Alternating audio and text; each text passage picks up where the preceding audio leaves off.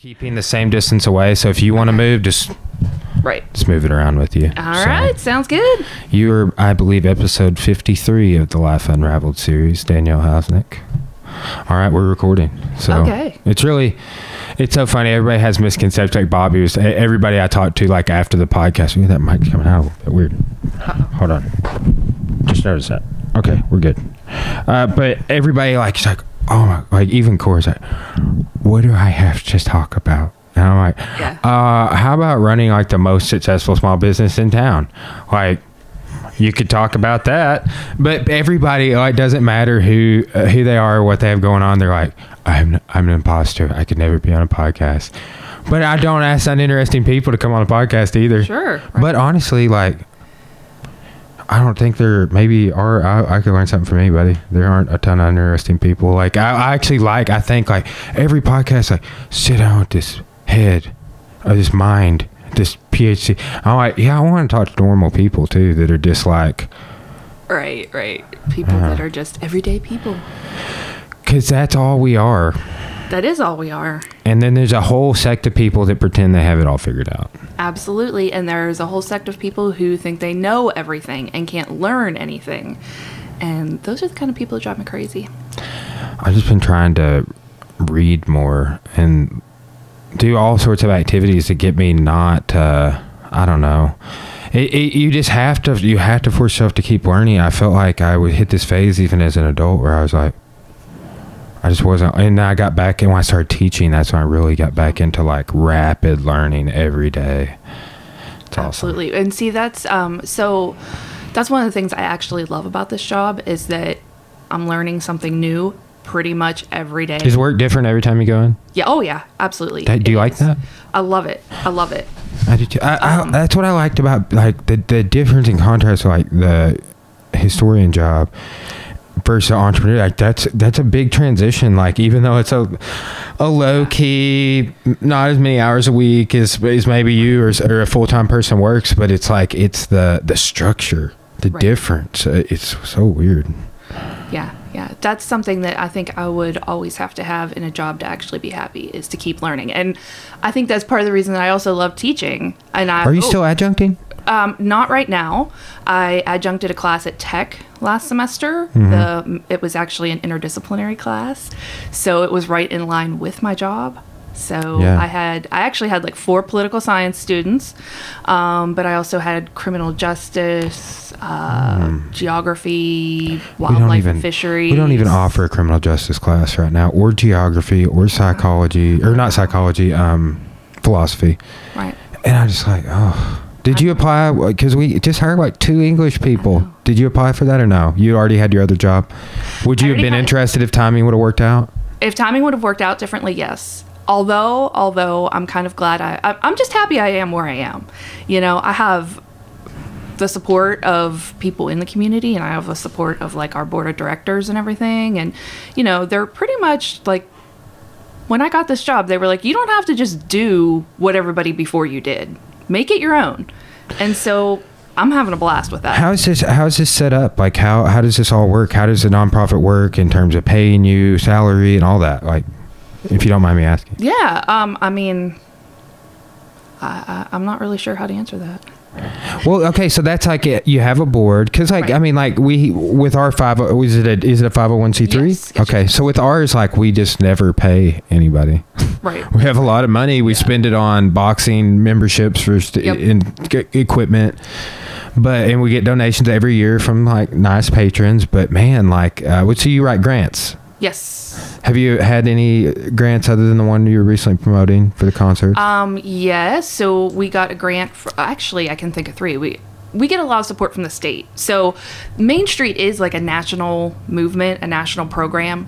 So there is a national Main Street, and then there's Main Street Arkansas, and then under that there's you know other programs. So not every town or city is a Main Street town or city. You have Hmm. I didn't know be- that it was an, a brand or whatever. Yeah, yeah. Fascinating. Yeah, it really is. So it's like federal, state, and local, basically. Basically, basically, and you know, there's certain things we have to do to be accredited, and there's like you know we get training, and it's um it's interesting because everybody is so different. Like what works for us isn't necessarily going to work in like Siloam Springs or Fort Smith or you know it's like so it's interesting the kind of things that you learn because there's sort of like I don't know it's like a baseline it's like a guideline and then you have to take it and make it work for you Do you think that? Uh, well, what's the approach here? Do you do you just kind of like look at what a lot of other people are doing? and be Like, I like that word. What do you think? Or how how do you get ideas? Sometimes, sometimes yes. Um, you know, I do a lot of the things that we have done in the past. I'm coming right up on being there for one year, and so, um, you wow, know, I didn't think it'd been that long. Yeah, yeah, and so part of this year was like just don't drown, just keep my head above water. What kind of hours you working? oh, Just like a nine to five or type of a pretty deal? Pretty much, pretty much. I mean, there's um, a lot of times when I have to be there in the evening. Community events or just meetings and yeah. stuff? Uh, mostly community events, sometimes meetings.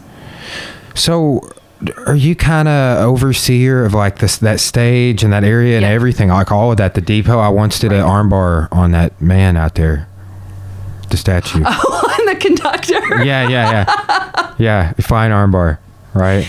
Okay, well, you want to know what's really funny is um, so I, I feel like um, you know me. You've known me for for a while, right? Like I'm a nice person, Yes. right? I'm a nice person until you cross me, and so this past year, of course, I had a few people who have. Am I allowed to swear? All the time. Okay. This is hey. Well, we can't. This is a brief. We can't say the c word. Oh, well, Like the cu word. yeah, that's, that's That, okay, so check this out. YouTube has an algorithm, an audio algorithm, or, or I don't know if it's a program. I don't know how they do it, but they can scan. Like when I upload it, they can scan and be like, "At two hours in, your guest said the c word, and you're never making money on this podcast." Isn't that weird? that is weird. Yeah, but there's uh, like uh, there's some words that they've flagged as like ardent hate speech, no matter what, and you you so you can't monetize Right. that that, Yeah. and also now all my YouTube uploads I have to say whether it's kid friendly for the, for the Oh. same reasons. Well, I mean, that's you know. it makes sense. I, I wish I could just like go through like I had to go through and like change that for all of my previous episodes, which were like you know like hundred episodes. right, right. Weird, but yeah, I swear. Okay, so so anyway, so I've dealt with a lot of shit from, you know, and the funniest thing about it is that every single person who has given me shit and given me drama has been a guy. Um and yeah, I've had some of them. I think they just go, "Oh, well she's a, you know, she's a really nice girl." And Is it business owners? Is it politicians? Is- um, it's you know, it's it's a little bit of everything. It really is. And what's really funny is that they will um they'll give me they'll unload on me and yell at me and everything else and then they call someone else who they think has more power than me and um, that person happens to be a man and they talk to them just so completely differently like you know well i, I just yes i understand yes and it's like whoa wait a minute you know and, but when I uh, said it, it was. yeah, yeah. It wasn't true when I said it, but when he said it, it's okay. I was talking with like Erin Claire about some of this stuff. Yeah. Right? Because I've become like way more empathetic to that stuff since I was about 28 years old. I don't know why, but I, that's just when I started like, like, like, I realized that there was a system in place. Right. And I was like, holy shit. Like, because I, I, I just said this yesterday on the podcast or whenever I was talking to Erin, but like at one point in time, we like deified women. Like, mm-hmm. a- and then we're, then they got suppressed. And it's like, oh, what? And actually, the one another reason I want to have you and like I had Kristen on, Tosh Nandivada's coming on, Erin came on.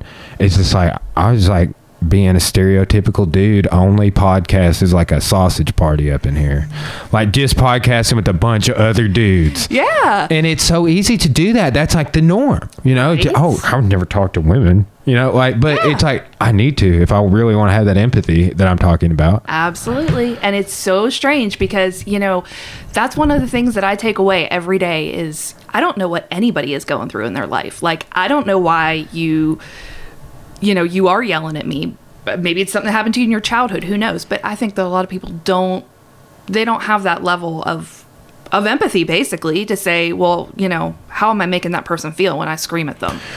What kind of issues are people usually bringing up? Like they just don't like you're just new, and they don't. They have to kind of deal with you for certain things, or like what's the weirdest sort of thing you run into? I think a lot of people, um, some people misunderstand my job.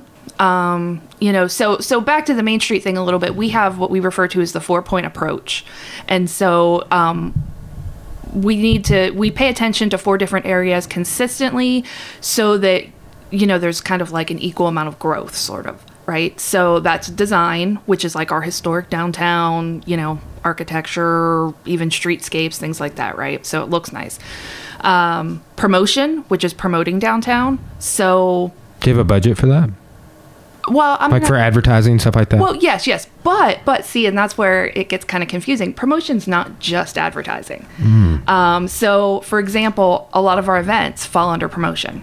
So when we have the concerts and we have a thousand people down there, we're promoting downtown. You know, yeah, yeah, It's almost like uh, walk outside the box. Yeah, walk by traffic basically. Absolutely. Like you're you're like a Absolutely. storefront. Yeah, yeah, absolutely. And it's not just like, hey, come to this one store or hey, come to, you know, it's like, hey, come down here because this place is awesome. You know, it's kind of like promoting the whole community, really, in the area. So, promotion, um, design, economic vitality, which is, of course, just, you know, getting people to Looks spend money. better than it used to. Right, right, right. Yes. I know. We are at almost 100% occupancy downtown Wow.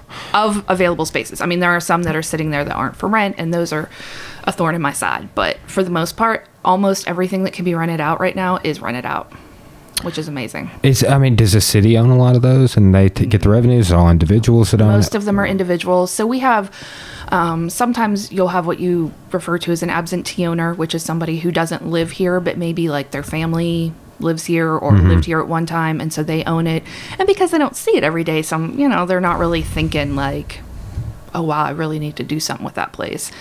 Um, I don't know why people don't rent it out.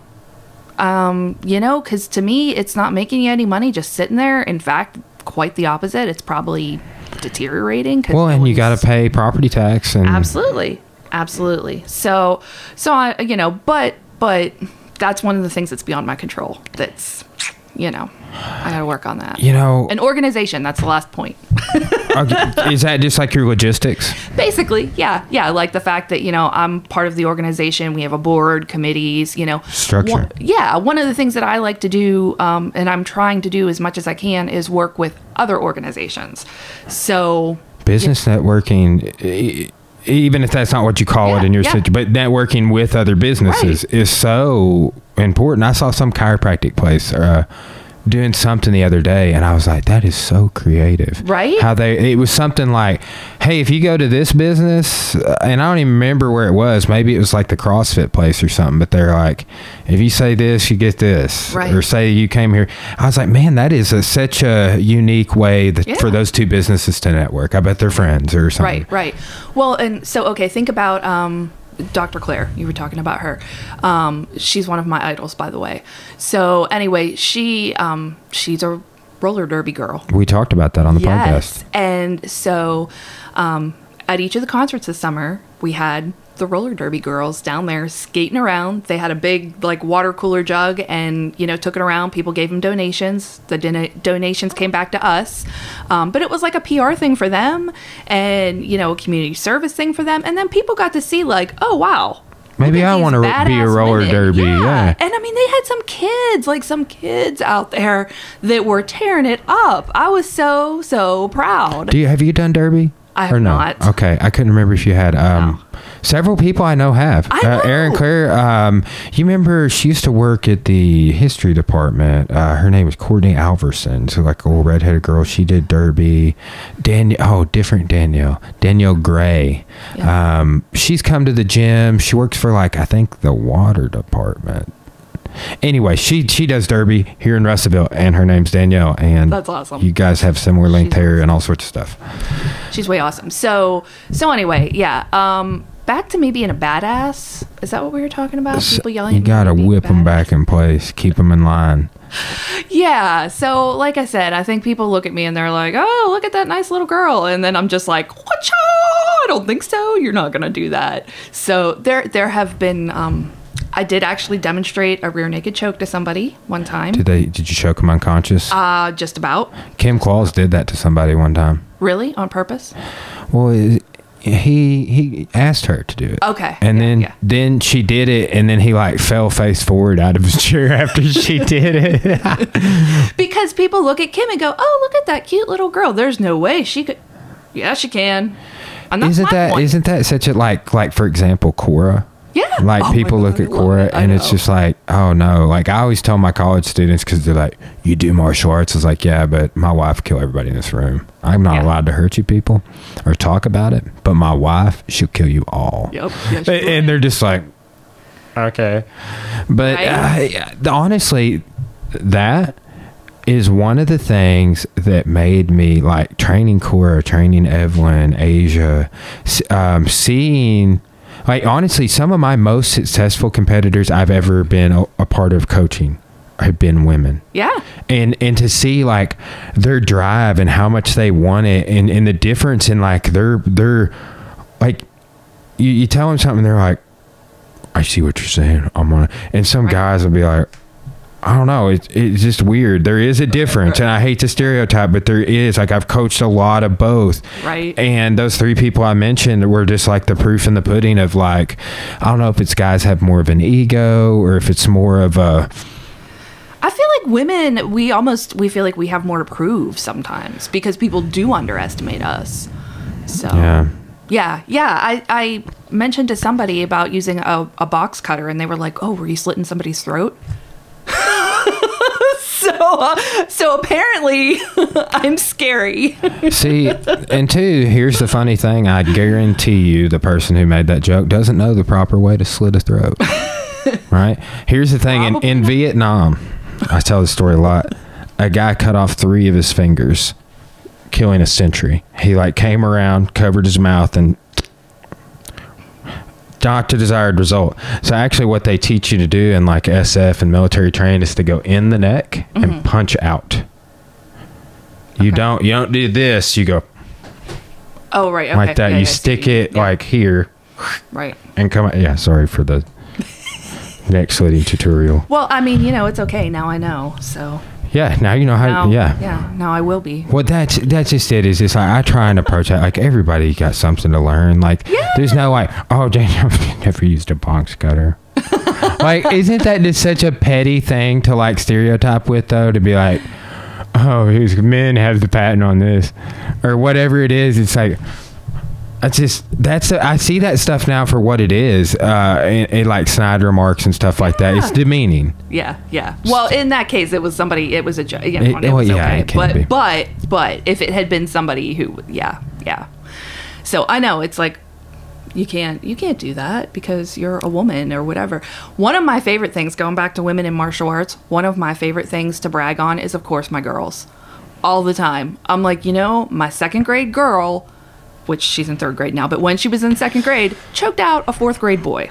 So she is a she's a holy terror. she is a maniac. Yes. I mean, and even when we went to the pediatrician, oh my gosh, he's just like, she even has the perfect build for that. He's like, she's just like wiry and all Flexible. muscle. And yeah, I mean, she will just, and I love that because again, she's just the sweetest little girl. And, you know, she loves dragons and the color pink. And by the way, she will choke you out. So, you know, And that's awesome. Like I just love getting to be a part of providing that for g- little girls. Like I think this is this is something that really bothers me. Like like I had a student last semester, and Cora has dealt with this recently. Like that that was like, hey, um.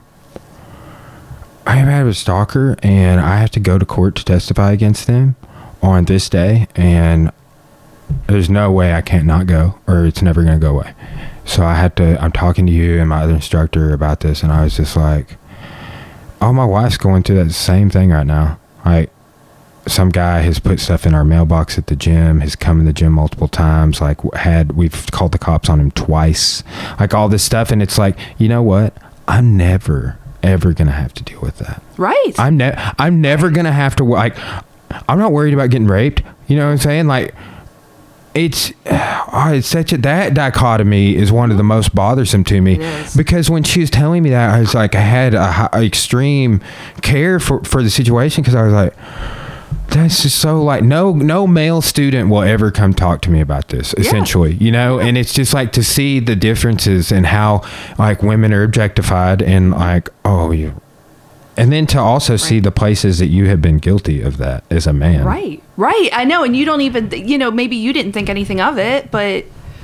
Um, so whenever I was started going back to school and I was doing my master's classes, I did like one at a time, and it was mostly night classes. Well, I had a male professor who I still admire and am friends with, but um, you know, he mentioned something about how a student had approached him at one point and mentioned, like, well, are, when are we going to be done? I have to walk to my car after this. It's dark. And just, and he's like, I never, ever in my life. And this is like a, you know, a grown, you know, intelligent grown person, grown man.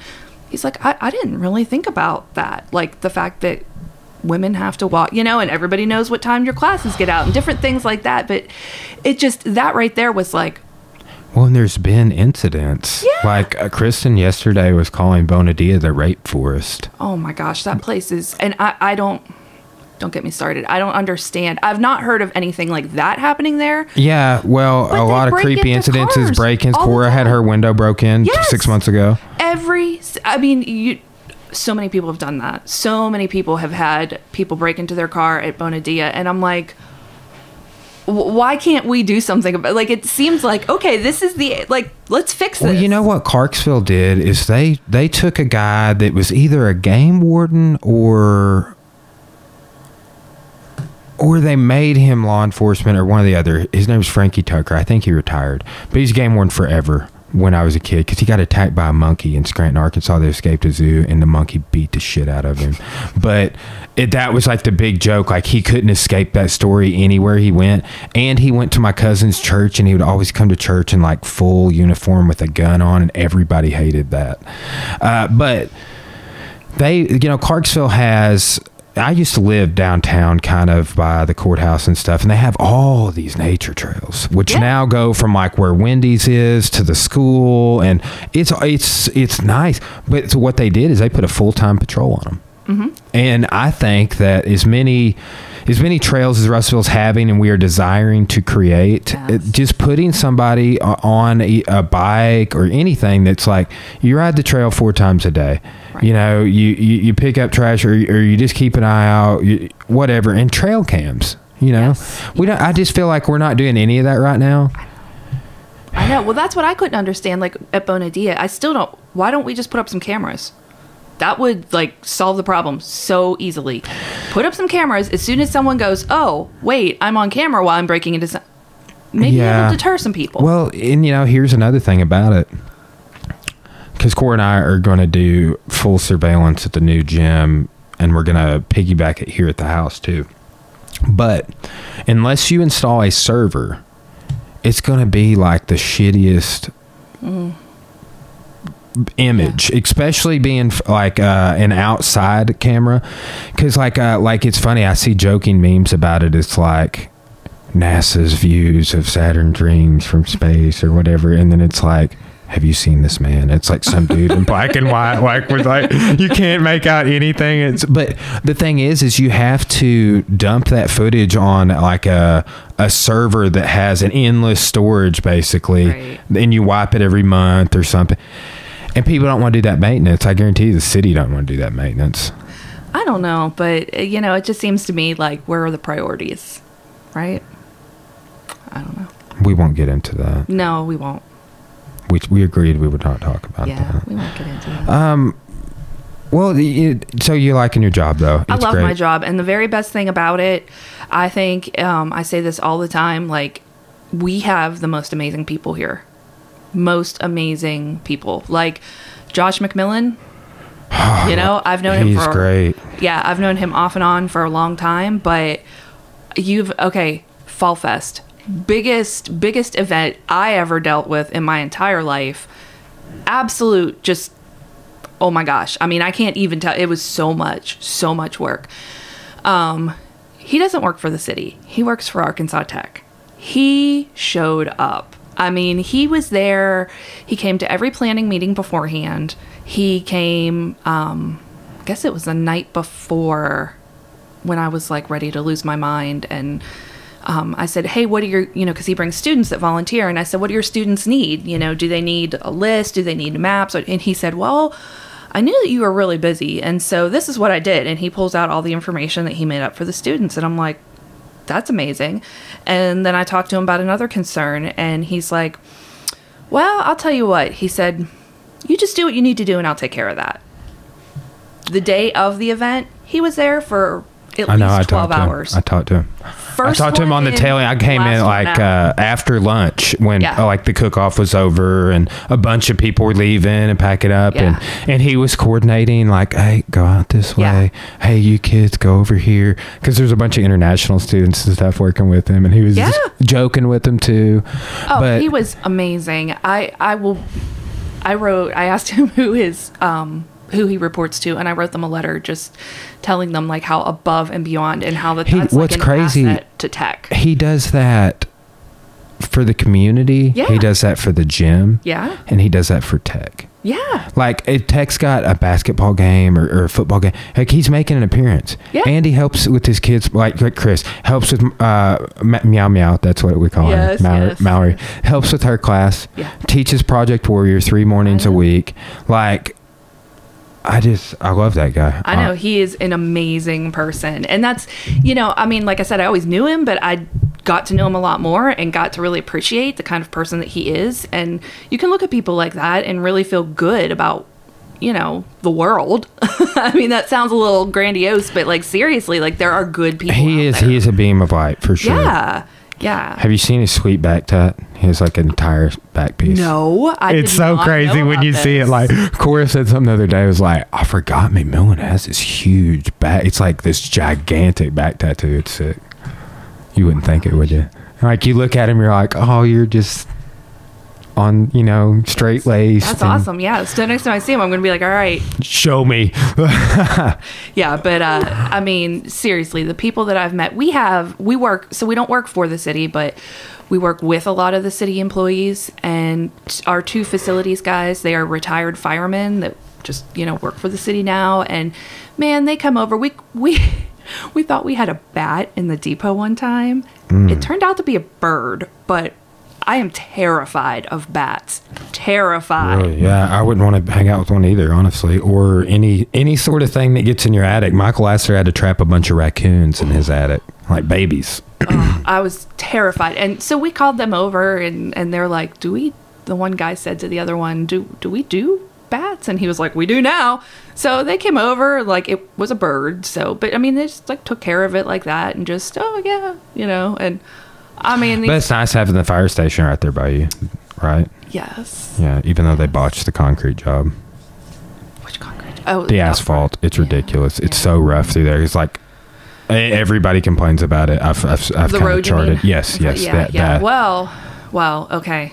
We're getting ready to tear up downtown, which is a whole nother story in a minute. But yes, the fire station, those are that's another um that's another like whole department basically that I would have never really gotten to know or gotten to work with. Yeah. And there are a few guys over there. I just met with met with the chief a few weeks ago, two weeks ago, I guess it was, for like two hours talking about them being a part of downtown because they want to be a part of downtown. Like they want to do stuff. They did a ton with Fall Fest. I've talked to him about participating in art walks, other things that they can do. And so it's also really helpful just to have somebody who is like public safety oriented. yeah, know? like McMillan, like just having people that that's their bag. You don't have to hire security out. Right, right. Well, and there's, um, you know, one time our fire alarm, the battery was going dead, and we couldn't. We couldn't figure out which one it was. You know, it was chirping. it's never driving us crazy. chirping. Oh my gosh, it Oh. was so insane. Have you seen that Friends episode about that? No. Like, like Phoebe like takes it down and like goes through like the stuff that we always, and then like just like destroys it and puts it in the trash and it's still chirping. It's just like, ah. but it's like that. yeah, yeah. So, so you know, it's like I text my friends at the fire station. I'm like, "Will you come over and chat?" And they're like, "Well, I can." And I said, "Okay, well, hold on. You know, if if it, by the end of the day we don't have someone over here to do it, then you know, oh yeah, I'll do that for you." And I'm like, like really the things we're talking about is community Absolutely. right and not politics Yes. because i feel like probably some of the whether it's uh, g- gender roles or, or Mm-hmm. whatever the issues you mentioned earlier a lot of the issues around here are are politics oriented They're, if we would just be like McMillan or the fire chief or whoever and be like, you know, I just like the, the fire department, they network with us like that because they never kind of came like, and I'm I'm have two views on it. Like, but they come over and they're like, "Hey, you know, here's how you could do this a little better. Right, right. We just wanted to check your fire extinguisher, and i i do you need a new one? Like, just like giving us free consulting, honestly. Yeah. And um, but they kind of reach out to us like, "Look, we're trying to start doing this with all businesses," and I was like, "Oh, that's great." Yeah. like honestly like because of the community side but then there's this other weird part of me that's like get your effing oversight out of my life because honestly i don't i don't like because of my experiences with the city i don't Yeah. i don't want you to show up Right. like you're not allowed in here without announcing yourself uh, which which code enforcement is never supposed to show up without announcing themselves Yeah. and we get those kind of petty violations all the time but that's and that's not community like when Right. when something go, goes outside of the legislative process that's going against community that's how i feel right. about it i feel like that's a lot of people's complaints around here I, well, yeah, I and I can see that now. Devil's advocate, and I can say this because I've seen both sides of it, and just kind of like we were talking about earlier, what we have to think about is the fact that they might not realize that you've been screwed over by someone before, you Oh, know. yeah. So we have to give them the benefit of the doubt of like, well, hey, I'm just trying to help you out, man, you know. And and that's and like yeah in the fire department people are so great and Oh, it's like that's why they get free memberships and city employees don't you know but that that's we do like mcmillan teaches that class he Right. teaches it for, Right. for fire department ems vets or Right. like that that 5 a.m spot has been a good spot for that Yeah. for that crowd i and i wondered because there's another guy doing that in like conway area that owns a shooting range Oh. his name's Ryan Stevens. He's Rob Heffley's. Him and Rob Heffley have a podcast together. Do you know Rob Heffley? I've heard his name. His wife like made a bazillion dollars selling Plexus. Like no, jo- no oh, joke. Oh, right, That's right, not right. even Yes, yes, yes, yes, exaggeration. They made a bazillion. Okay, yes, I do remember. Yeah, I've He was he's on the podcast, but they have a podcast together. But Oh. he he was just like, yeah, we do it at this time, man. That's the time that these types of people want to do it. Right. And I was like, we've been trying to do it in like prime time evening spots where I feel like those types of people, if they are a- able, are probably either on the job or with their families. right.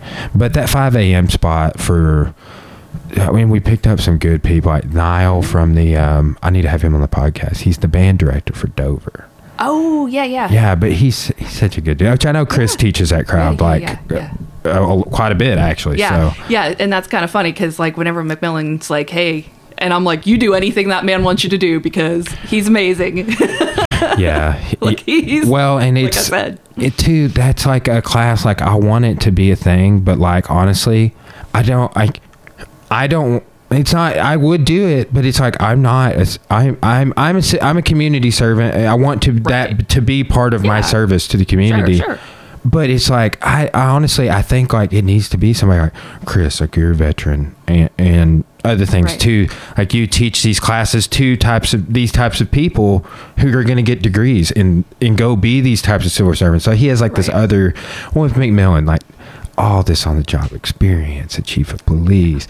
Yeah. Like it's like those are the types of people you want to be the leader of these these groups. Absolutely, absolutely. Yeah, yeah. So Well, um, any exciting things you got planned for 2020 with downtown, with your job, with anything goals? Um, so you mentioned a little bit of the Levitt grant. Um, we did not get it this year. I'm you've seen Shawshank Redemption, right? Oh yeah, Okay, so I'm Andy Dufresne. Like I'm applying every year until they finally go. Just give them this damn grant because I'm so tired of this woman. just be, you're going to be writing the letters like all the Yep, time. Yep, yep, yep. I um hopefully after the holidays I'm gonna get to talk to them and get some feedback on why we didn't get it. What? How did that work? So it was like um, we made the top 15. Yeah. Is that at one point like number seven or something? We yeah, we were really high up there. At the end when we finished, we were like I think 11th, maybe 12th. It, you know, it was kind of, I was like screenshotting and, you know, at the end things Yeah. were changing. So, yeah. What do- what did we end up with? Fifteen or something like that? No, Uh, well- eleven or twelve. Yeah, we were, we were like 11. Okay, and so they just did they did, did they only get to one or did they give it like t- the top No, ten? they gave it to 17. Yeah. but we but we were in the we top. Weren't one. I know. And that's what I want to know. Why weren't we one? Um, and so they they base it on more than just the votes, but the votes have a lot to do with it. Uh, one of the things, and you know, I've gone over it in my head so many times, like, was it this? Was it that? And that's why I want to know because it may have been something that we could just, you know, Do different next time. yeah, that I just need to like emphasize. But um, one of the things that was pretty awesome that I was happy about is that we had five letters of support, which are optional. But I reached out to five people in the community. Hope Adair was one. Do you know Hope? oh yeah, she's been on the podcast. Okay, I was gonna say she needs. I need to have her back on because She's another one, like- she's like she's a pro. Literally, she's Oh, totally, totally. Oh my gosh, yeah, her. Mm, I love her, love her. Um, but yeah, she wrote this amazing letter. I had a representative from St. Mary's write one, uh, city councilman. St. Mary's the hospital Yeah. or the wellness center, Uh, the hospital. which I guess they're connected somehow. yeah, I don't yeah, know. yeah. They're a big supporter of ours, and just you know, so, um, yeah, city councilman. I actually had oh, Dr. Woods wrote one as co-director. Of You know that dude gets talked about on the podcast so much. Like awesome too. I mean, because honest, like, well, with Erin Claire, like, we had like a five minute, and here we are again. But like Right. these people, like, that's like Jeff Woods is another guy. He teaches the noon class at the gym.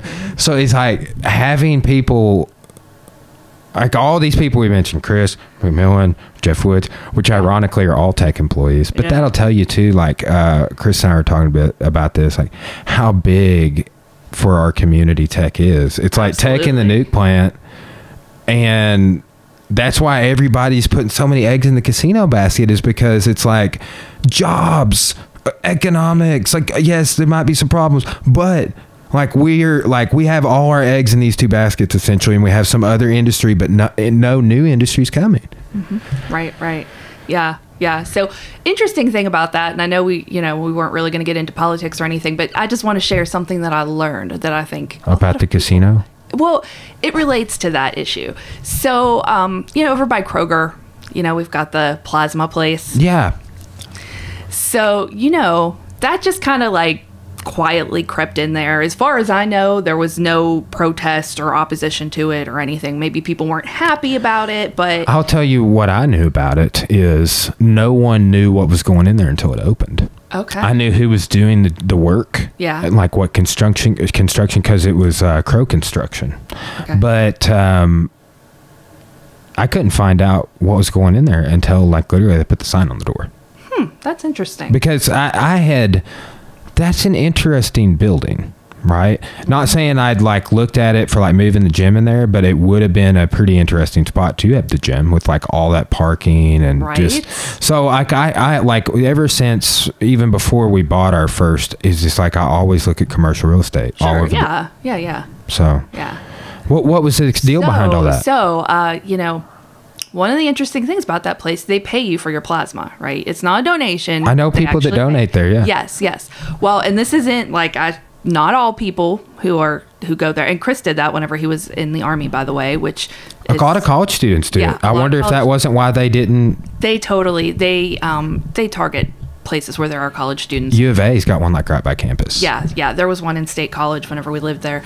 Um, so, one of the things that people don't know, though, is that even if you are on drugs, they can still take your plasma because they can filter it out, which seems a little shady and weird to me. But, you know, hey, science is fantastic. So, um, so among college students and some of those others, that's another person who's looking for quick money, right? So they can get more drugs.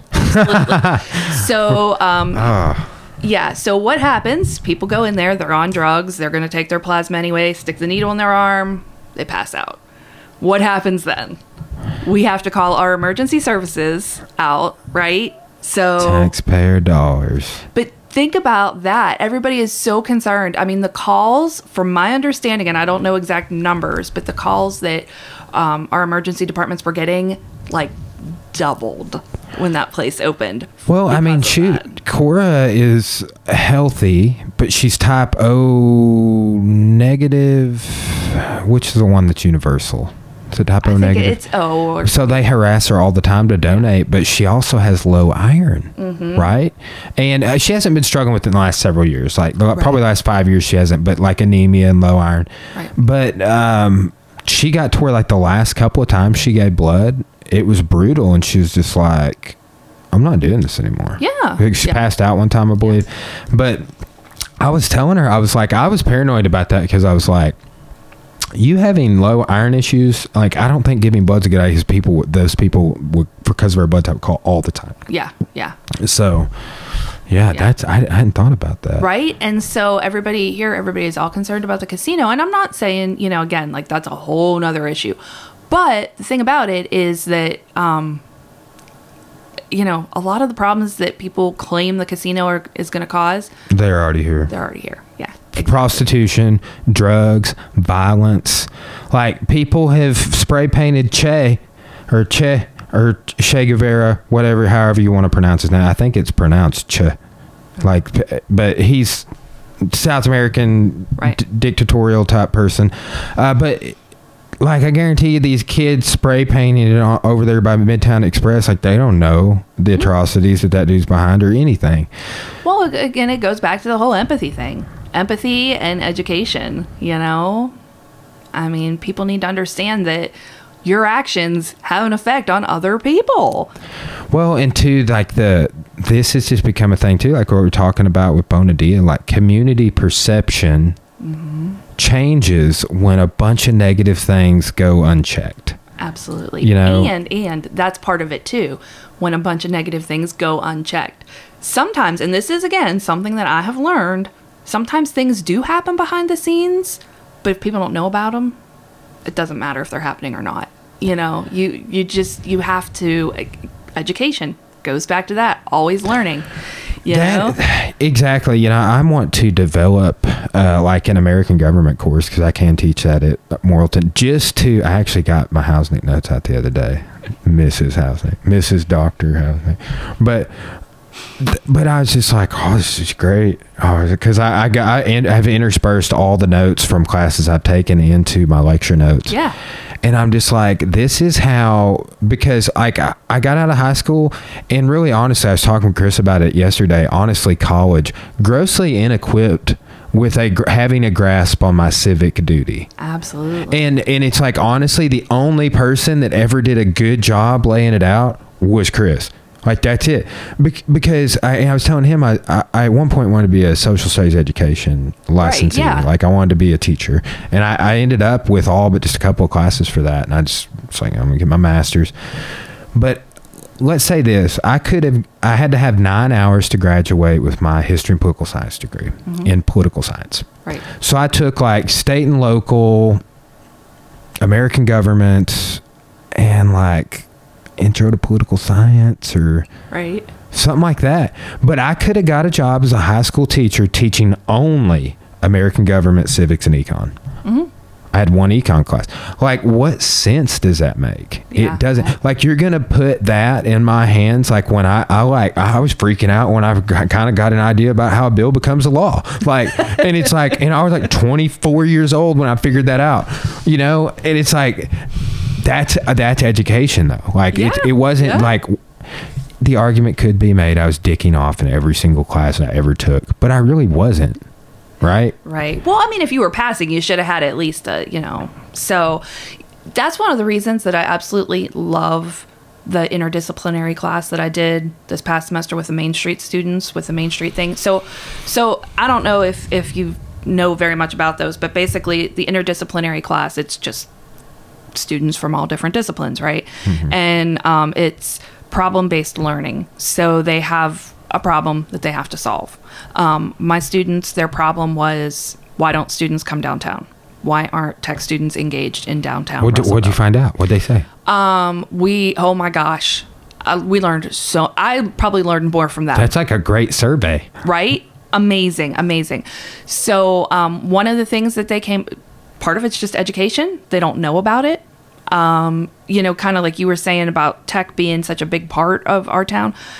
I felt I feel like there's kind of been a wall, like you know, like an invisible wall between the two. Do you think And that the carryover from like the Brown era, or do you think it's I still have going on? absolutely no idea. I, th- I think that really was don't. going on under him. I but do think that you know, um, I do think that there's been some tunnel vision in the past. Like, okay, this is my job, so this is what I do, and you know, like we were saying, that's not the way I think. I mean, community isn't just I focus on this one area. You know, community is, hey, how can I work with these partners? How Well, that's we- that's you exactly know? like when I was talking about the fire department earlier. It's like, hey, wh- you guys coming in two times a year is more important than how I right. kind of feel about you being here because I know why you're here, and if I am cool with you being here, we achieve this positive result. Yeah. you know, versus Yeah. like, yeah, I can be like, well, my civil liberties or whatever. Right. But at the end of the Yeah. day, it's a way better thing to just let it happen. By the way, have you ever um, have you ever toured the fire station?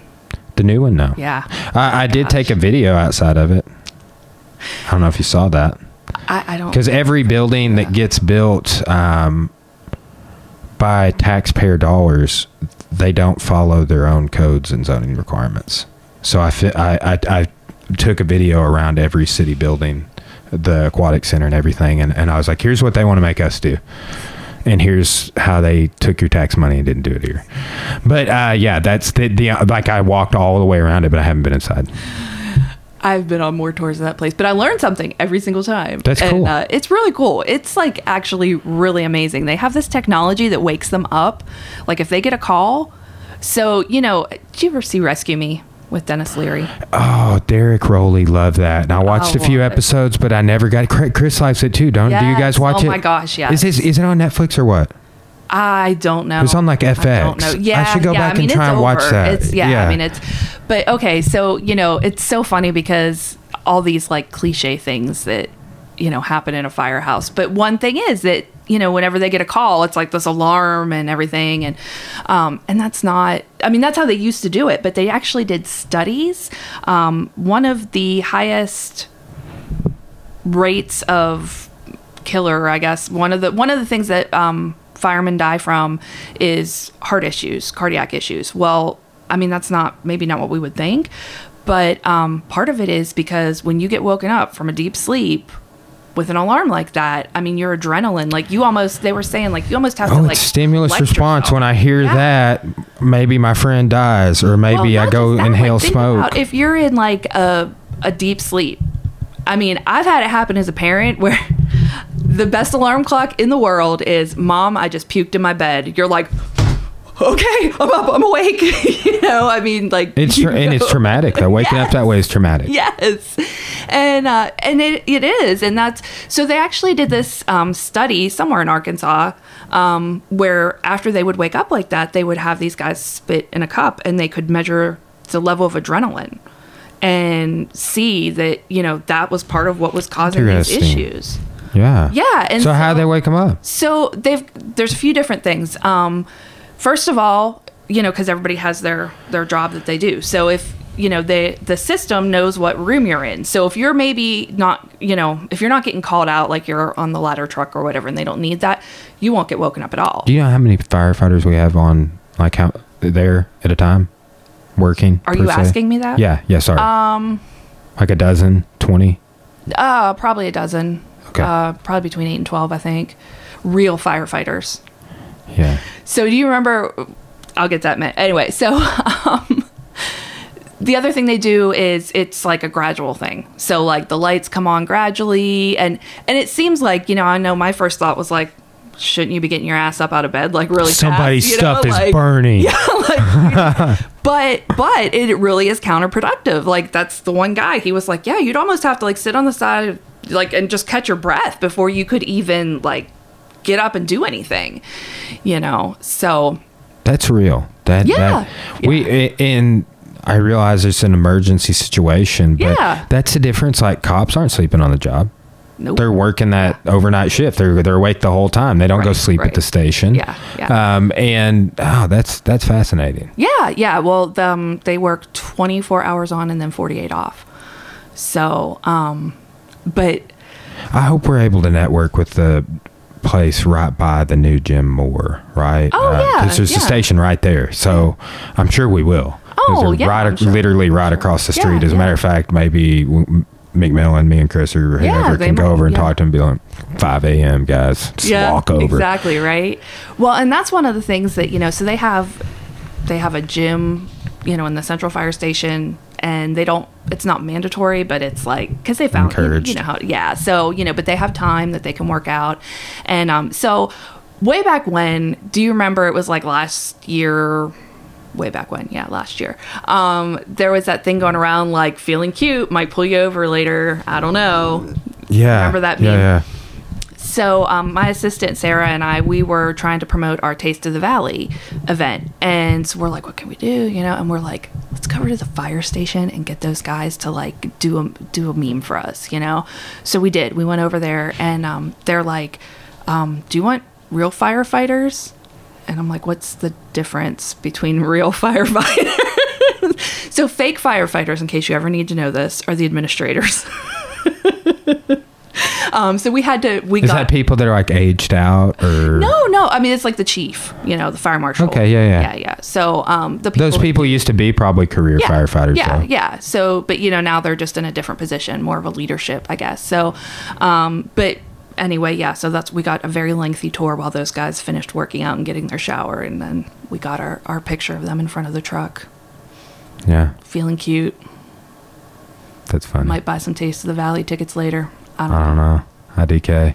Yeah. Yeah, the, I've Cora and I've made a few memes like exclusively for the gym, and it's like it's funny. It's funny yeah. coming up with like a meme, and just like I love too how like meme culture is taken over. Like uh, there, then there's been funny memes like.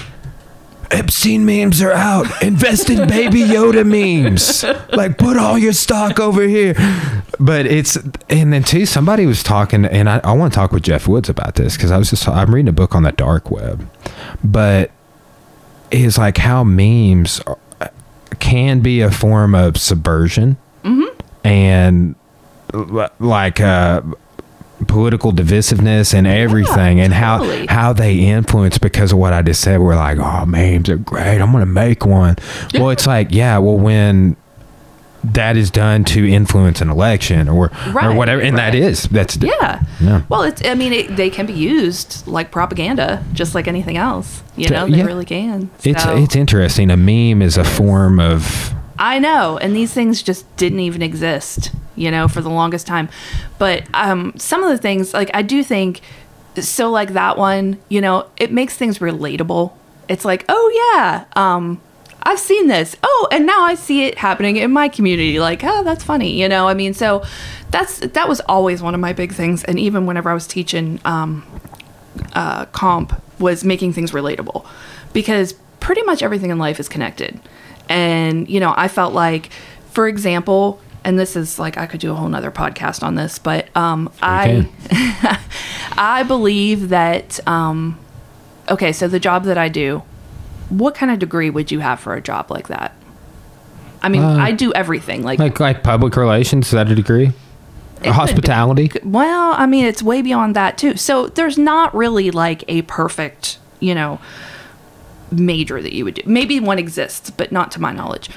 But being in the humanities, Oh, yeah. like oh my gosh, I have learned so much, and that's what I was saying. Like, so um, you know, doing like literary theory. Well, I kind of learned to analyze things from different points of view you know and so i can look at a situation and say oh well i could do this or i could do that or you know i mean there's there's just different things like that and then obviously like grant writing and and that's one of the things like i Do you wish- like grant writing? i love grant writing i love it and I wish that was like a part of my job. yeah But like it's because it's not. I'm like I don't have time to do that. right Can can I get somebody to do it for me? And like we really have never really found anybody to do it for us. yeah well So, i know Because like I mean, you know who teaches a class on grant writing?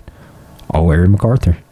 You know, so like I know tons of people that have the knowledge, but it's just like it's it's difficult to it is appropriate It- resources because like I'm I'm like Monday through Thursday is twelve hour day for me, Yeah. and and Friday's a little shorter, but not much by the time I get off, like, well, I'll see you guys on Monday. Right. Reemerge. totally totally Yeah. So, but yeah, I would love to go back and tell my students, like, uh huh, so you don't think you ever have to write? Look at this, you know? Because I'm like, that's totally what that is persuasive writing, argumentative writing. That's what we used to teach that, you know, it's what they get taught. And that's what grant writing is, basically. Well, think about this too. I mean, you know, I know like writing on a.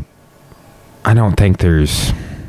I've read some studies recently. They're like breaking down the differences in writing with your hand Yes. versus typing. Absolutely. And it kind of freaked me out, honestly, because I was just like, but then I, what anchor point, like I was on the writing it with your hand train because I was like, there's like three college classes that I took on like an Acer, like a little bitty, yeah, yeah, yeah. and I don't remember Yeah. more things from those classes. And I'm just like, oh, like World War II, Georgina. I can remember a lot about World War II, but I, and I'm like, I wonder that's because I typed my notes. But in your mind, you're like, I'm going to get more of what Dr. Duncan says. Right.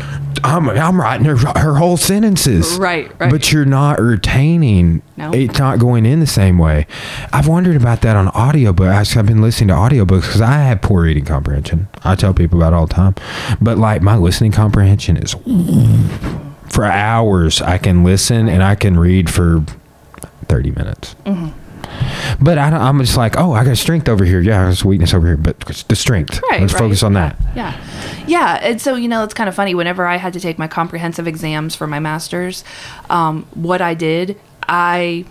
I just rewrote notes constantly, constantly. I do that. mean, I had a giant binder full of graph paper, and I just kept writing things. And I mean, some of it was like things that I just looked up and found. Some of it was, you know, it was just what I needed to know, and I just I just wrote hand wrote those notes over and over again. And I mean, it's Did just It anchor to your memory? yeah, it just it totally you retain so much more.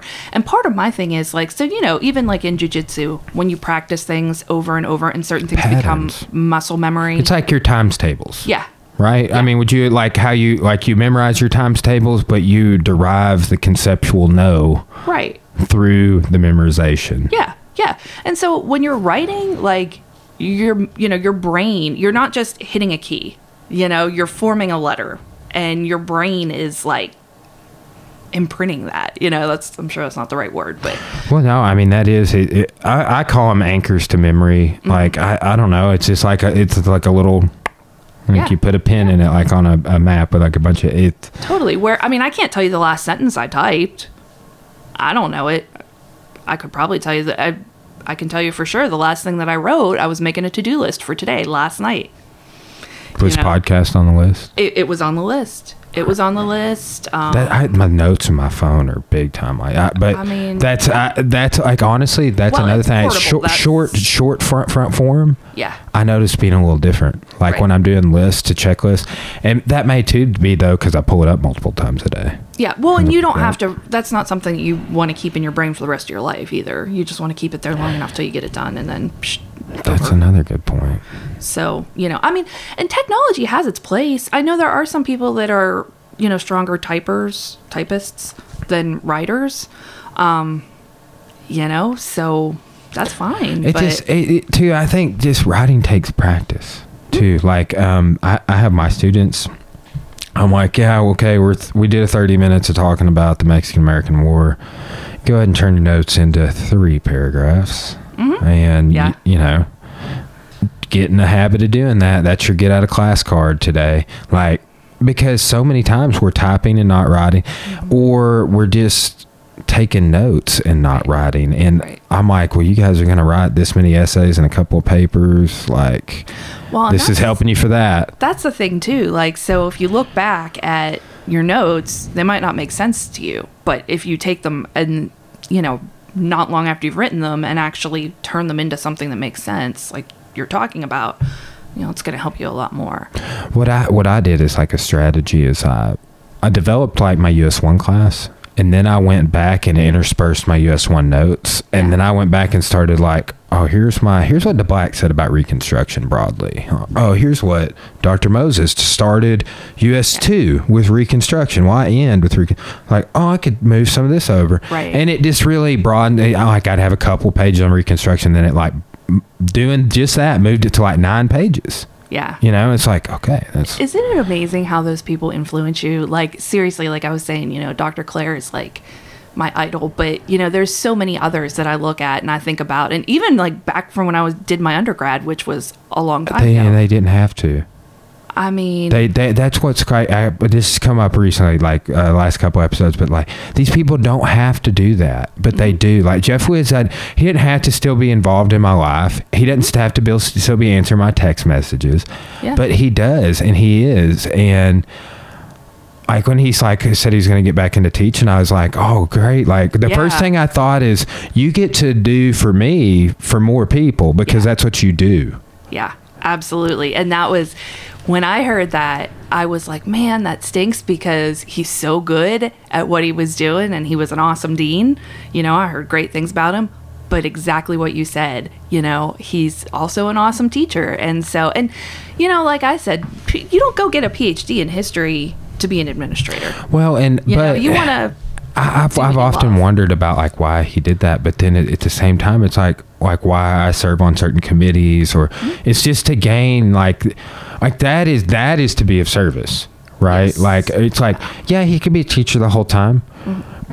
and that would be a great service to a lot of people. But it's like the type of guy that he is, he is a leader.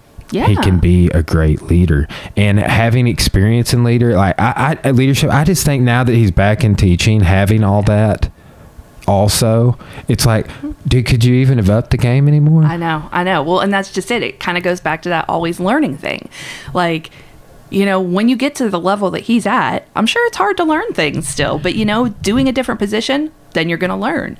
You know, now he knows a lot more about how things work at the university and, you know, so it's like you can take that and and you know, that let experience. that, yeah, let that guide your. Yeah. Yeah. I mean that's and um and you know there is something to working with students. So um when I was doing my adjuncting part-time jobs, I had four part-time jobs at the same time by the way.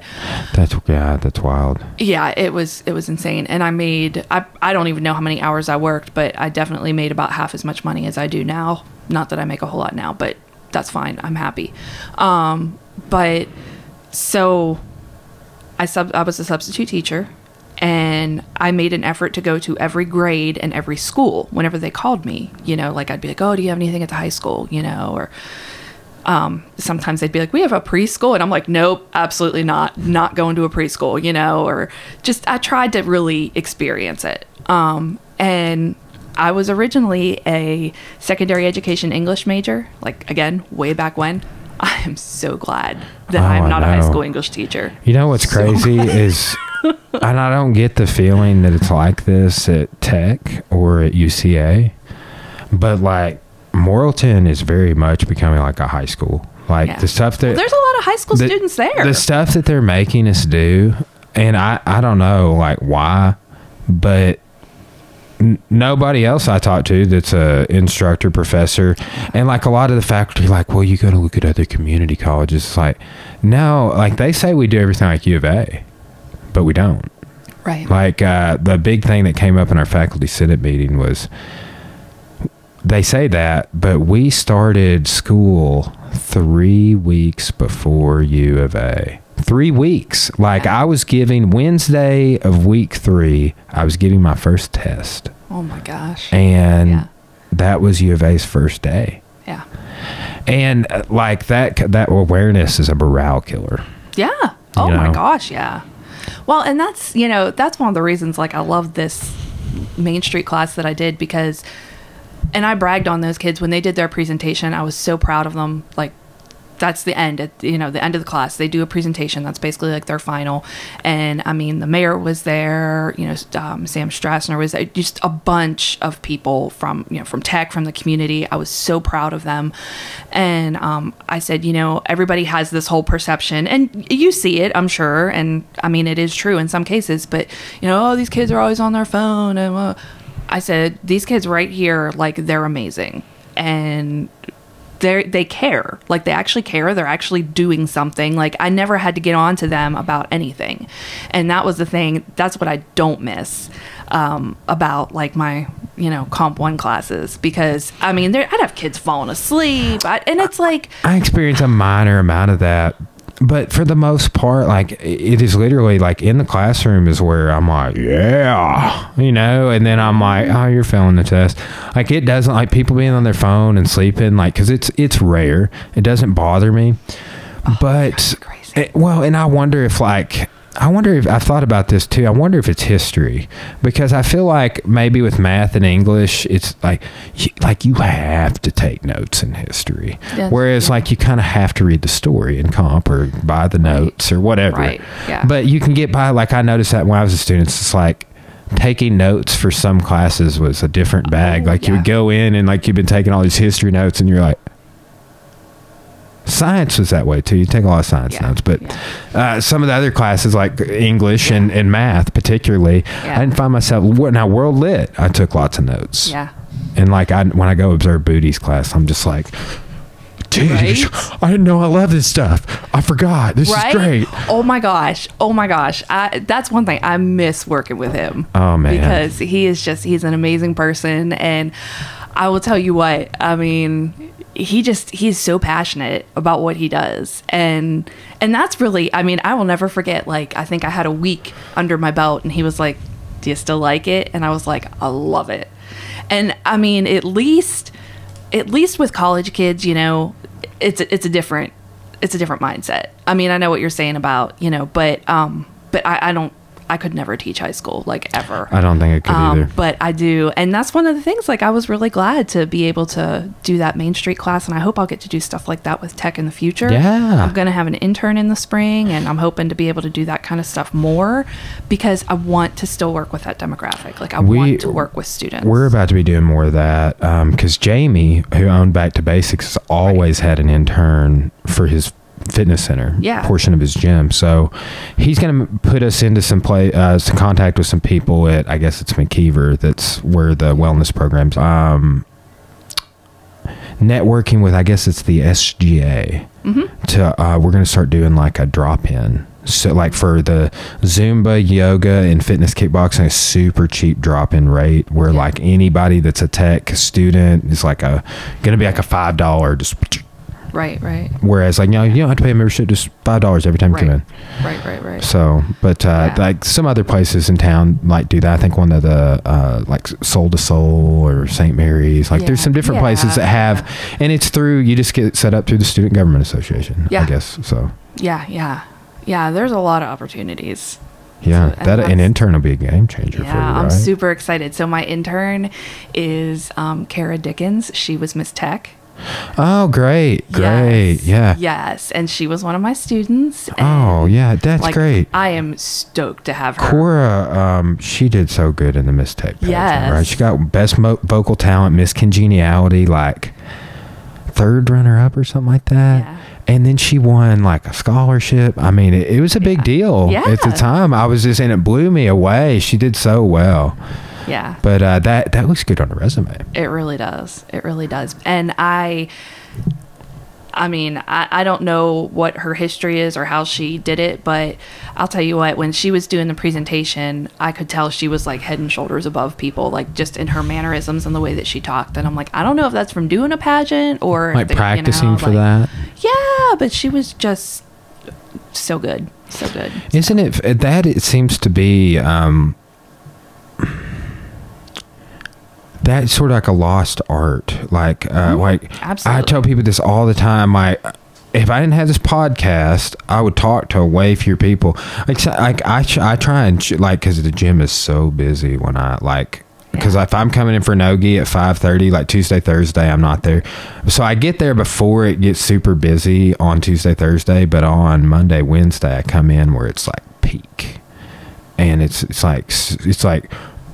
Oh my God! There's so many people in here, and it's like a stressful environment to walk Yes. into. But and then it's too like everybody wants to talk to you, Mm-hmm. and it's like that's kind of why I don't come in and, until that time. It's like yeah, I'll just come just teach the nogi class, guys, Yeah, and then we're yeah. gonna do kickboxing. Yeah. You're- If you're in the class, I'll talk to you a lot.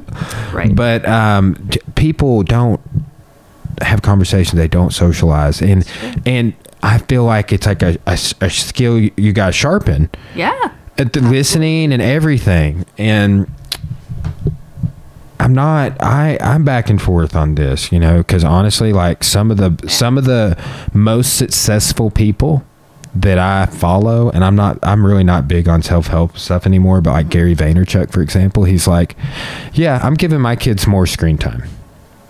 It's like that's the world they're going to live in. And you saying for them not to have screen time, that's because more your life than not, the internet wasn't a thing Right. and it's just like that's a that's a perspective that has to be taken into account. Most of the people that are saying that, and I, there is some data. I have seen some studies, but it's like I've also seen some studies like children as young as age two, and I'm like.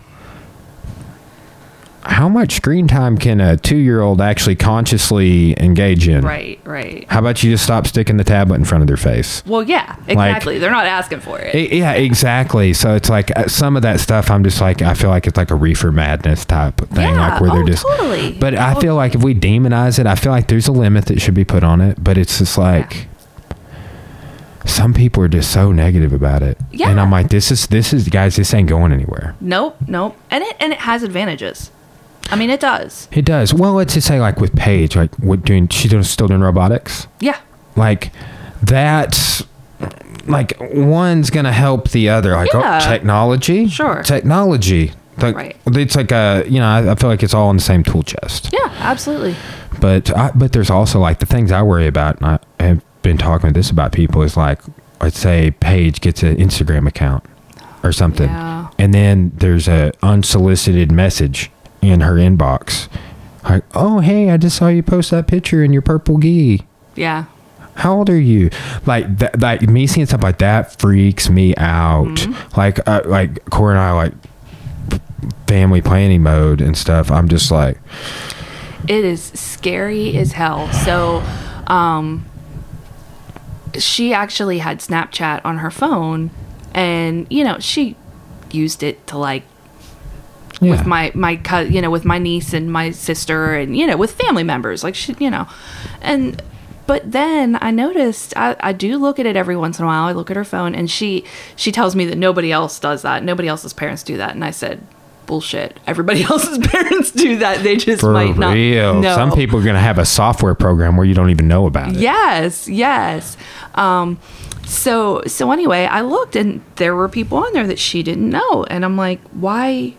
What? Who are the? What? Like? And they're just, you know how people are. Like if you're playing a game or something, they just send requests. Friend, and I said, no, you're not.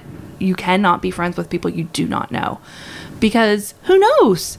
And it's so hard to try and like make that impression on a kid that you know there are a lot of really terrible people out there. Like there When are they think you're being paranoid, And I, they, I don't want to scare the daylights out of her because there's a lot of great people out there too. But at the same time, like, just be smart, you know?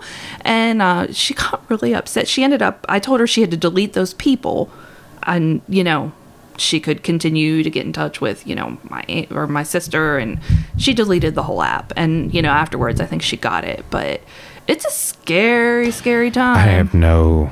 I, other than just ha- talking to people, I don't know how I'm gonna navigate that. You just it's do. it's that that those are the things that I'm worried about. It's not like, oh man, my kid was on the tablet for two hours. Now they're probably gonna have a mental illness when they grow up. But that's the type of articles that are being pushed. know, like know. you know, There was, um, I think it was like a granola bar company or something that put out that commercial about like, oh, this is what it was like. You know, we went outside, and then at the end, it's like the kid, you know, on his phone or whatever. And uh, somebody you should have on is uh, Emily Young. Who, Yes. yeah, she she's awesome, and uh, Cora know- said that yesterday. yeah, she's amazing. So she um she had posted that and she was like, "You know, how do you know? Maybe the kid is looking up a YouTube video on how to make cookies because that was like one of the things that they showed, like, you know, making cookies with your grandma. Like kids don't do this anymore. Maybe he was looking up a YouTube For video real. about that. Maybe he was looking up, you know, I mean, you can't just go, "Oh, well, they're just staring at their phone." You know, and that's and they're just like Like you know what I'm doing when I'm staring at my phone, learning tons of stuff, reading tons of articles, listening to audiobooks. I mean, sometimes I'm just scrolling through Facebook. Okay, I do that all I'm not gonna. I'm not gonna lie. But but I have also met local people that I've gotten to know through Facebook, and like I mean, they're real people. Like I've met them in real life and everything too. But I've gotten to know them a lot better Well, like know. I was thinking about this. Um, started recollecting all the Star Wars toys from when I was a kid. but Right? like, okay, so when I was a kid, at a certain time, like the internet had just come out, and Yeah. like there, was, I always remember the Star Wars fan club magazine, right?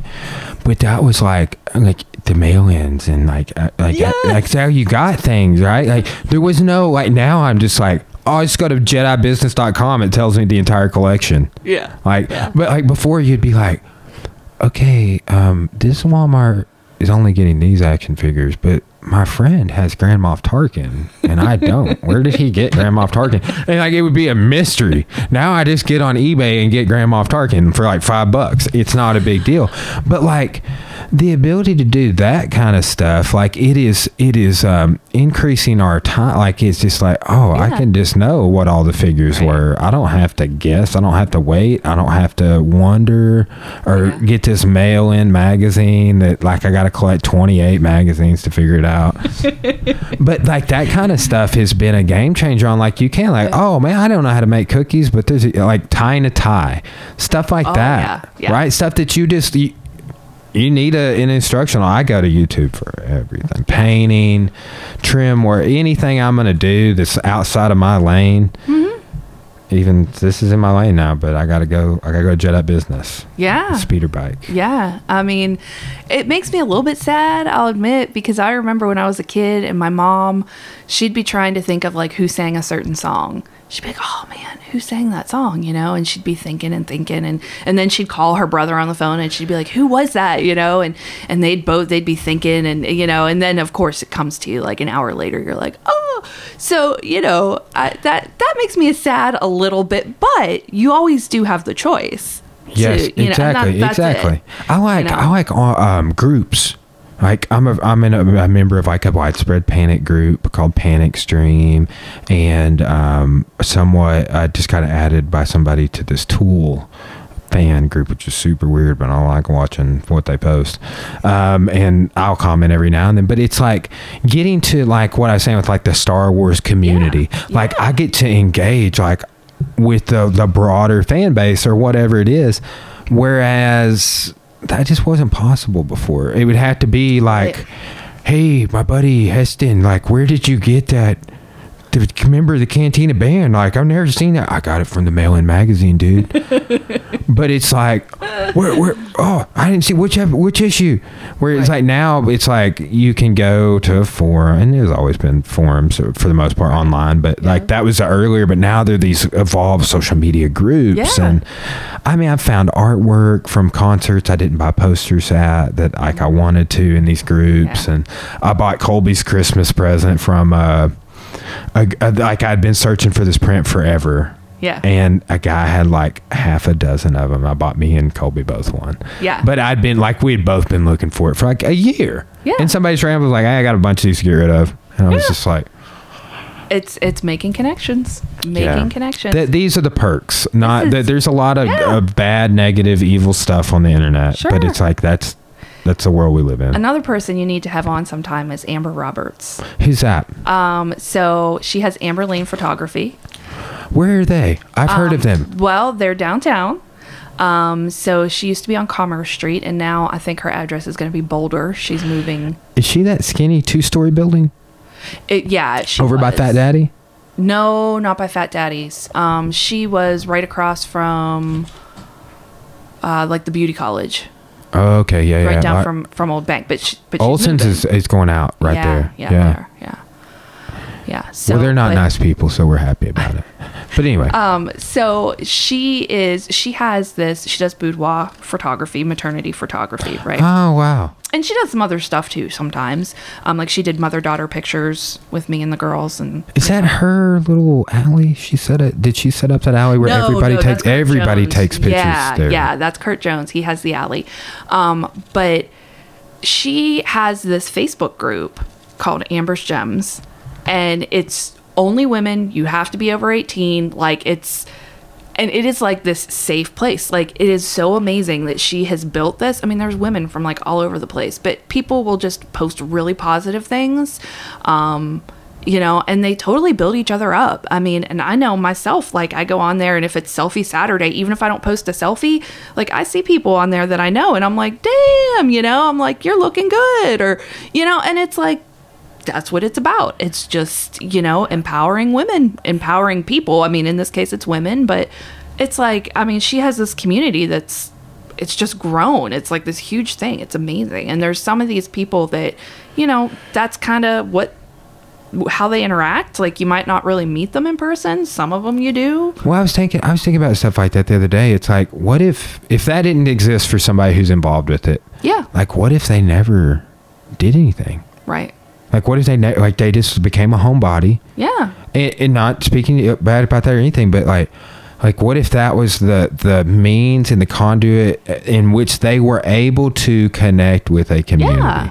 Totally. That's what I mean, you know. And some people not everybody has the the time or the means to be able to you know, or maybe they just are anxious. Maybe they don't feel comfortable in social situations. I mean, some people feel more comfortable online. That too. You know, I mean, there's just there's so many different aspects of it. There just are. It, there is, and I, I think that honestly, like I mean, it's been my interpretation that the anxiety that comes from like like what people are saying is actually probably from like over social like we're getting that socialization online Right. and it's a lot Yeah. like you get to where you're scrolling on your facebook and it's a lot you're always socializing in that way even though you're not with the like with the person like right now I mean, Right, we're right. here talking uh, but we could very easily be having this conversation in facebook messenger Sure. and it's not a lot different, right? I mean, yeah, we wouldn't be recording it and stuff, yeah. but but in terms of like how we're gonna like, if I message you and was like, Danielle, what do you think about online communities? Yeah. we talk back and forth about it a little bit. It would be the same result. Yeah. But you, but you wouldn't get that like kind of like, oh yeah, I was with the person. But some people are like, oh, being with the person stresses me out. And I wonder if it's not because of too much online socialization, but I don't It know. could be. It could be. I mean, there's just so many. I don't know. There's so many different things, and we know so much more now that I know. You know, the internet and social media gets blamed for a lot, but sometimes I don't think it's necessarily because of that. It's just because that's something new that all of a sudden we can look at and blame things on. You know, and um, all I know is that when I cannot sleep at 3 a.m., Google is my best friend. You just go learn stuff. Um, so we have this kind of running joke in our house that, you know, were you up Googling how tall is Jesus last night? Yeah, yeah, I was. And by the way, they believe he was probably about five five. Five That's kinda short, inches. I'm yeah, it is kind of short. I know, I know. But and I mean, there's no way to know for sure. But, um, but just like you know, weird shit that comes in your head, and it's like, like I'm like, can cats get sunburned? Yeah, look it up on Google. They can. You Wow. know, I mean, just all these things. It's kind of like you were saying. Like it's like, whoa, that kind of blows your You, mind. yeah, you have more light bulb moments. Yeah. You have access, and, and some people argue that that's bad. Like, like oh, you're supposed to like you can learn too much too fast. But I'm not gonna like read a book about cats to learn if cats can. I mean, yeah, I'm gonna read, you know, but I, like I'm not gonna like seek out like that information in like an encyclopedia or something. You know, I mean, there are some things, yes, Look how far we've come since Right? like like my dad had the set. You know? Yes, yes, we did too growing up. I mean, so yeah, I'm not gonna like. I mean, I still I read every single day, every single day, um, and I'm still gonna do that. But I'm probably not gonna find a book about can cats get sunburned. Well, and how many like trivial things do we pass over like that in books that we're like, huh, I didn't know that. But uh, like I was talking with my brother-in-law about this right before we podcasted. But did you know the Navy invented the dark web?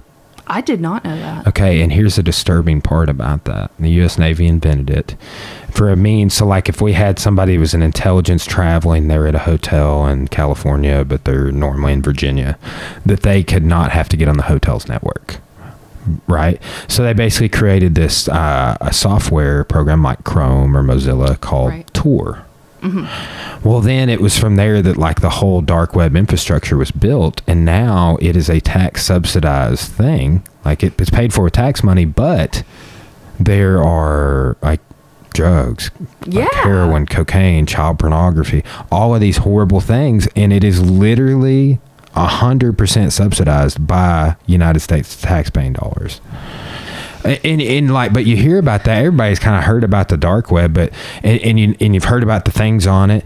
And but when you hear that the United States Navy, like you're like, whoa, Yeah. But like those types of moments, like you know, it's like that was the most like the biggest thing in the whole book that I read. I was like, oh my god, I can't believe the Navy's behind this and we pay for it, you know. But it's just Yeah. like that the the trivial little takeaways you can get those yeah. Yeah. very precise. totally. I, I like joking with my students that um, I'm like, yes, yes, here we are back in uh, Mesopotamia, you know, Western Asia Minor. And we're going to be talking about Jesus, more specifically Asian Jesus, because we're on the Asian continent. Jesus was Asian. And then I start my lecture on Christianity. but they're just like, like, because I give a geography lesson, but like literally, Jesus is on the very far left side of the Asian continent. Nobody thinks about the Middle East as being on the Asian continent. Yeah. Like oh, they're, yeah. they're just like, oh, that's the that's a it's a Middle East. Yeah, it's just in the middle there. Yeah, and I'm like, the the middle of what? And I'm like, ah, The East. Yes, yeah, you know, we're we're Africa and uh, Europe and uh, and. But anyway, it's funny. Yeah. Yeah. That's yeah. So well, now you can also add that Jesus was It's five probably foot, probably five foot five. five foot five. That's what they believe. Yeah, I could. I, I mean, not to be stereotypical, but are people? What what is the average height of people from the Middle East now? I don't know. I don't know. They say, could yeah, I, I've heard that that's just like a, a racist thing, but I've heard many times that Asian people are statistically shorter in the, uh, across most of the continent, Yeah. and I don't know if that's um, I don't know if that's true or not. Yeah, and I mean there are genetic differences. I mean, you know, we talk about like race and everything and yeah, we're all people, but there are genetic differences. There are some some diseases that certain races are more prone to and things like that. I mean, we are physically different and so having different attributes like that, I mean, Yeah. yeah. Yeah, it's crazy how much globalization shakes all that up and just I dumps it back out. I know, right? It's, it's fascinating. It really is. Well, um, let's uh, let's go ahead and wrap it up. I feel like this has been a this has been great. I mean, I Thank- can talk for days. Thanks for coming over. I'm so sorry I had to cancel on you that one time. Oh, it was it's just like it was a. It was I forget what was going on, but it was a busy day, and I was kind of getting the vibe. I really need to hang out with Cora that day. where I kind of put that in the text. Yeah. But I really Yeah. appreciate you coming on, good. and We'll do it again. Wh- yes, that's what I was gonna say. Do it again. Because there's some. I, I I really feel like I know a lot more about what you do now. See? See that? Well, last thing, I would say um, before we wrap it up, do you feel like this has been good for your health? Like working in this job? oh, absolutely. Like you look, you look healthier. well, you. not saying you looked unhealthy, but Well, no. like you do, you almost have like a like a little bit of a glow or whatever. I like- do. I mean, it's it's amazing whenever you love what you do. It really is. It is. Um, and uh, like I said, I'm I get to connect with really awesome people, which is just increases, you know, Yeah. Your happiness really. So I mean, there's still stressful times, but I know, and I the only things I love, and I Yeah. get stressed out a lot. yeah, I mean, it's because you care. That's that's exactly it. And so, not to get too far off the beaten path here, but um, you know, the last event that I had, I had a confrontation with somebody downtown and I mean they were like yelling at me and you know and it was and I was like so stressed out and you know I had just I'd gone in my office to kind of like collect myself for a minute. And then two amazing people that I've met through my job um, you know they came by and they're like oh hey you know and and and I mean they're giving me hugs and that makes me feel really you know that right there it's like okay. And while we're standing there and I'm just telling them like oh yeah this person just you know. And then this lady walks by and she's like oh hey you're doing a fantastic job. This is so wonderful. And I'm like that's why I do it It's and it's so That easy cancels it to out. to the noise Yeah. and like the negativity or whatever, but it's like there's way more good going on inside of like our gym and inside eh, and in stuff that we're involved with than there is bad. Yeah, there's bad. And it's hard not to focus on it. And it's easy to let it ruin your mental It is. health. It really is. Uh, but that's been like I, that's one thing I want to. I've just been commenting about more and more about people. And I think maybe I just like think about it more because I like have a career sort of job now, and like Yeah, I have these. job. Yeah, I have even though it's like I have these weird pressures Yeah. that I never had before, and it's it's very, I, I don't know, it's interesting. It is. You know, It is. you work there. It is. But yes, yes, I did. Someday maybe I'll be back. That's my retirement plan to teach. Yeah, you know, I'm I'm gonna keep I'm gonna work there as long as I can, really. But Yeah. like honestly, talking with uh, like Reader and Neil Harrington and others that are like, they only have master's degrees, Yeah. and I'm like, you guys are tenured professors. I know. Like that blows my mind. Mm-hmm. But um, you know, honestly, if I get a lot of teaching experience. And get, getting a PhD is not completely out of my Sure.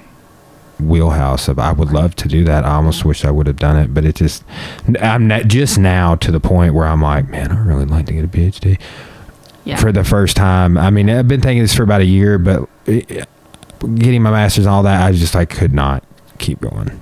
No way. So- And so I always tell myself because that's not out of the realm of possibility for me either. And part of it, I mean, when I got my master's, I was like, I'm just doing this for fun. I mean, I really was just doing it to learn. I didn't think I was ever going to use it because I had a full time job at the time and I had no reason to Oh think yeah, I yeah, wasn't. yeah. But I, um, I call it the the Dr. Neil plan. Miss that woman. Um, but you know, she was what like 60 when she got her PhD. She tried to convince me to go to University of Hawaii.